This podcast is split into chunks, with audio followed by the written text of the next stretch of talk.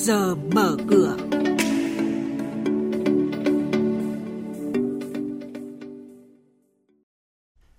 Thưa quý vị và các bạn, Việt Nam là một trong 10 nước nhận kiều hối nhiều nhất toàn cầu.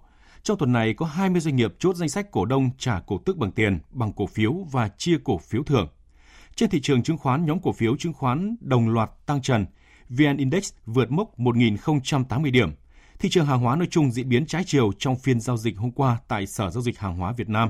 Đó là những nội dung đáng chú ý được biên tập viên Thành Trung và Hà Nho chuyển đến quý vị và các bạn trong chuyên mục Trước giờ mở cửa ngay sau đây.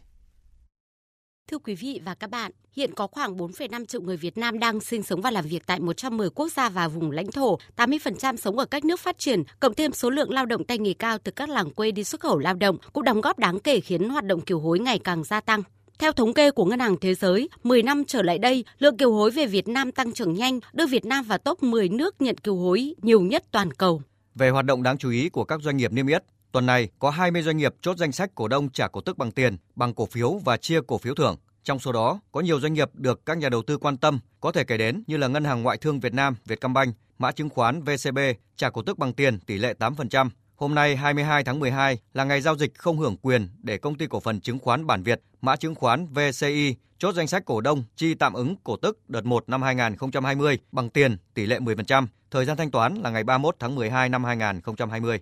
Tuần này, sàn giao dịch chứng khoán sẽ đón thêm 4 tân binh với hơn 2,2 tỷ cổ phiếu mới lên sàn. Trong đó, Ngân hàng Thương mại Cổ phần Xăng dầu Petrolimex sẽ đưa 300 triệu cổ phiếu lên giao dịch trên sàn giao dịch Thành phố Hồ Chí Minh với mã chứng khoán PGB. Ngày giao dịch đầu tiên 24 tháng 12 năm 2020, giá tham chiếu trong ngày giao dịch đầu tiên là 15.500 đồng một cổ phiếu. Với mức giá này, vốn hóa ngày lên sàn của cổ phiếu PGB khoảng 4.650 tỷ đồng. Trên thị trường chứng khoán, nhóm chứng khoán tiếp tục là tâm điểm thu hút dòng tiền trong phiên với hàng loạt mã tăng mạnh.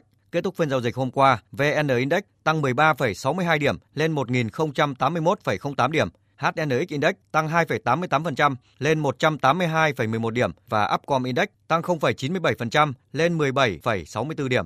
Thanh khoản thị trường duy trì mức cao với giá trị giao dịch 3 sàn đạt gần 17.000 tỷ đồng. Đây cũng là các mức khởi động thị trường sáng nay. Về giao dịch, khối ngoại đã mua dòng trên cả 3 sàn với tổng giá trị 150 tỷ đồng. Chuyên gia chứng khoán Lê Ngọc Nam, Phó trưởng phòng phân tích tư vấn đầu tư công ty chứng khoán Tân Việt nhận định về điểm nhấn diễn biến thị trường trước giờ giao dịch hôm nay.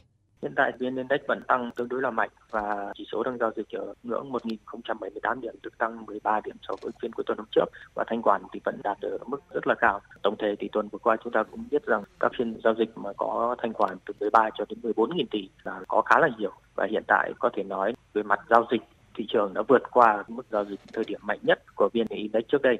Và gần như tất cả các dòng cổ phiếu trên thị trường đều có biến động tốt. Và có thể nói rằng đây là một trong những thời điểm hiếm hoi của thị trường chứng khoán mà có mức tăng liên tục trong nhiều tháng. Và hiện tại VN Index đang giao dịch vượt qua cả mức cao nhất của năm 2019.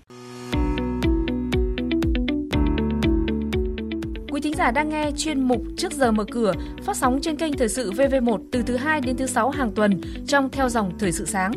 Diễn biến thị trường chứng khoán Biến động giá hàng hóa được giao dịch liên thông với thế giới trên Sở Giao dịch Hàng hóa Việt Nam. Nhận định phân tích sâu của các chuyên gia tài chính, cơ hội đầu tư được cập nhật nhanh trong Trước giờ mở cửa. Quý vị và các bạn, tiếp sau đây là thông tin từ Sở Giao dịch Hàng hóa Việt Nam, giao dịch liên thông với thị trường thế giới. Thị trường hàng hóa nói chung diễn biến trái chiều trong phiên đầu tuần. Nhóm nông sản ghi nhận sắc đỏ của mặt hàng đậu tương. Tuy nhiên, chỉ số MXV Index nông sản vẫn tăng 0,6% lên 1.375 điểm. Lực hỗ trợ chính cho giá đậu tương hiện nay vẫn là điều kiện thời tiết bất lợi tại Argentina. Theo dự báo thời tiết mới nhất, mặc dù các cơn mưa đã xuất hiện tại các khu vực gieo trồng chính của nước này trong tuần vừa rồi, tuy nhiên sang tuần này thì lượng mưa đã giảm trở lại. Tâm lý trú ẩn được duy trì xuyên suốt trên thị trường, góp phần hỗ trợ giá kim loại quý tăng mạnh, trong khi những kỳ vọng về hồi phục kinh tế toàn cầu giúp cho hai mặt hàng kim loại cơ sở đi lên. Cuộc họp Ủy ban thị trường mở Liên bang Mỹ quyết định duy trì các biện pháp nới lỏng tiền tệ, làm nhu cầu mua vào kim loại quý tăng mạnh.